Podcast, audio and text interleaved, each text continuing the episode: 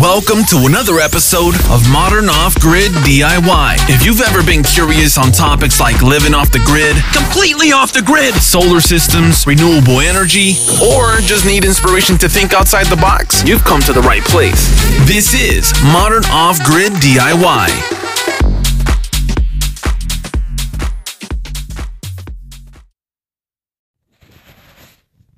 Hey everyone, welcome back to Modern Off-Grid DIY Podcast. Today's episode, we're going to be talking about 12-volt inverters. Are they any good? So let's explore this topic. So most people that start off with solar, they usually start off with a 12-volt system. So if you plan on living off-grid or converting your RV into a solar system, usually the starting entry point is a 12-volt inverter. And it's for a couple of reasons. 12-volt inverters are normally cheaper. They're easier to find. They're pretty much all over the place. For an example, if you were to go to a 48-volt system, you'd have to look around a lot harder to find those inverters in certain areas. But 12-volt inverters are pretty much well-known all over the place. They're used in all type of applications just because they're cheap and easy to hook up, right?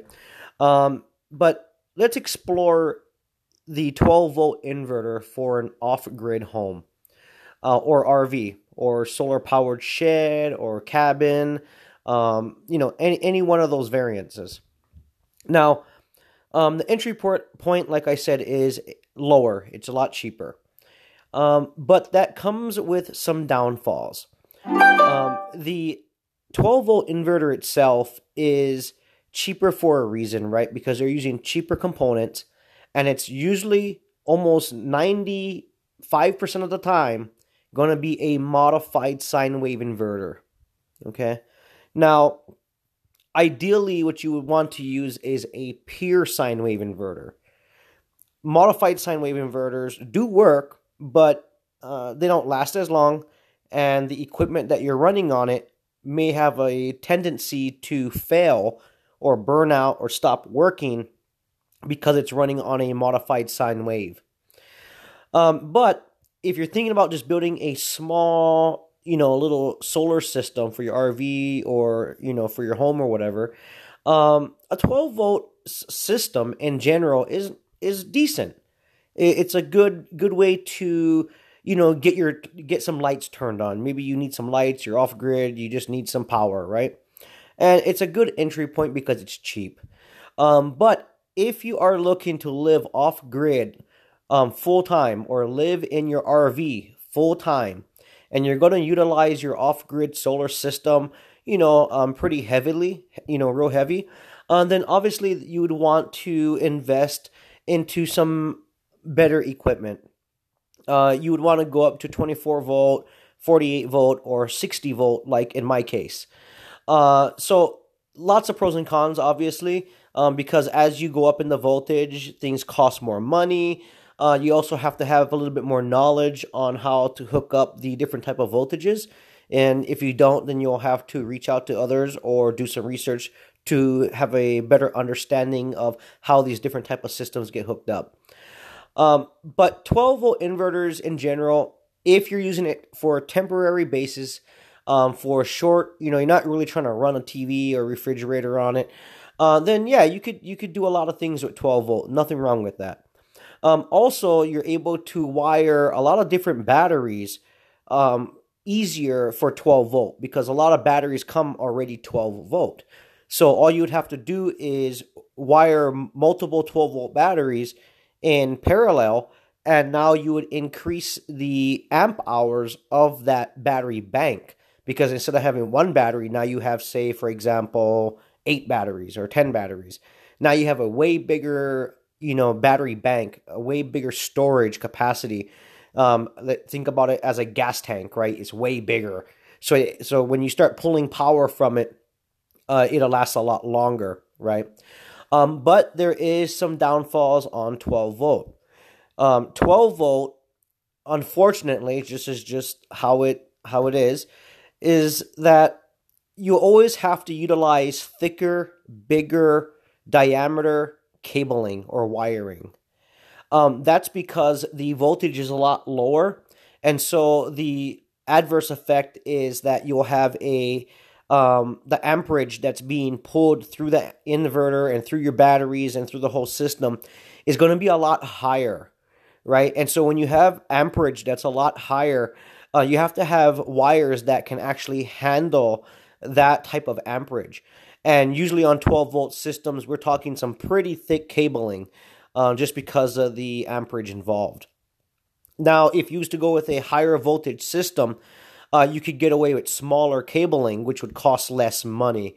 You know, copper is expensive. It does add up. And, you know, if you're on a budget, obviously, you have to think about all these things. But 12-volt inverters is a good option and is a good entry point.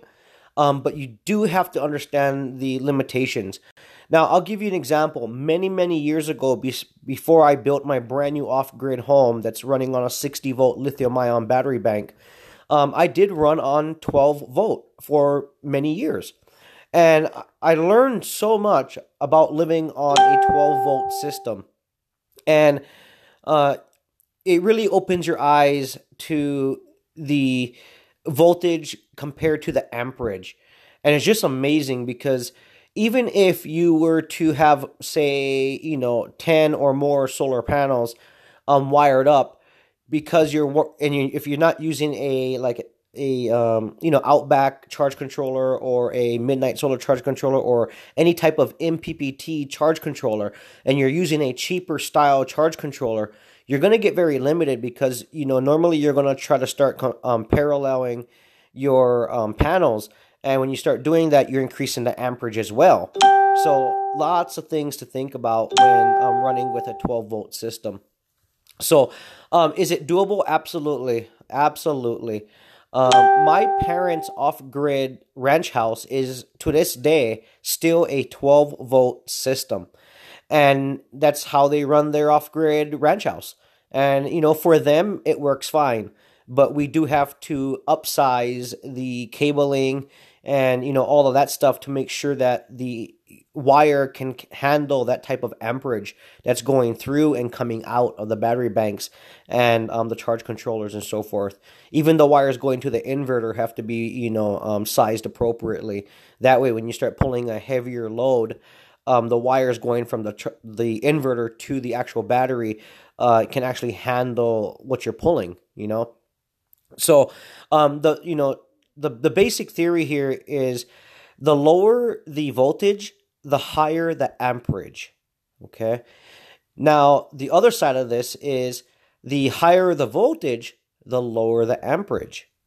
So it's the same amount of energy and power, but because of the voltage that you're choosing to run at will determine the amperage. So ideally, you would like to run at a higher voltage.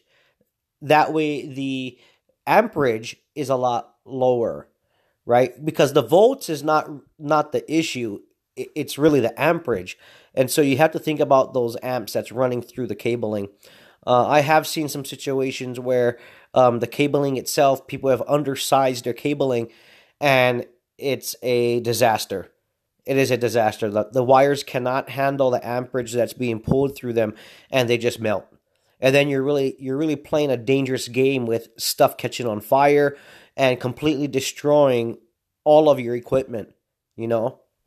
So if you're building a very, very small system, nothing wrong with 12-volt inverters, but if you have the opportunity and you can find a pure sine wave inverter that is 12-volt, then it's not too bad, but you still have to understand the amperage that that system has to be able to handle.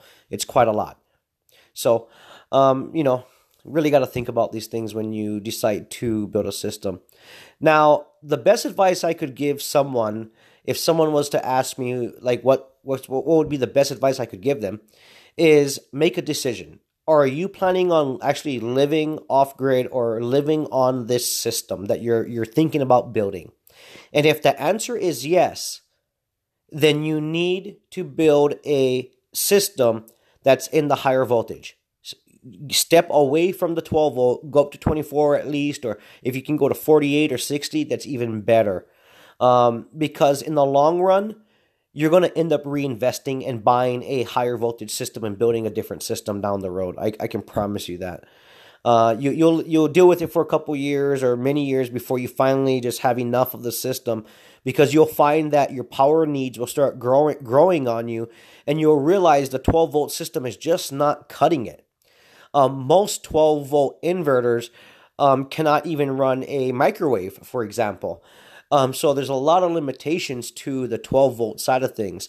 So the best advice I could give is, if you really are serious about, you know, living in your RV off-grid or building a cabin somewhere and you're off the grid, try to go with a higher voltage system right off the bat, because it's going to save you a ton of money and time and effort just by getting and going with the better setup. But if it's only a temporary deal and you just need it for some temporary things, then yes, a 12-volt system with a 12-volt inverter will work. But you just have to understand the differences really in the end. So anyway, guys, thanks for tuning into this podcast. I have a lot more coming up. Stay tuned, and I'll see you on the next one. Go listen, download, and subscribe to the Modern Off-Grid DIY Podcast, available today on iTunes, Apple Podcasts, Google Play, Spotify, and YouTube. Modern Off-Grid DIY, inspiring others to think outside the box. Support the podcast today. It's also available on anchor.fm/freeyourmind, and there's already a ton of episodes for you to binge listen to and learn how to live off the grid in these modern times and do it yourself. Once again, it's titled Modern Off-Grid DIY.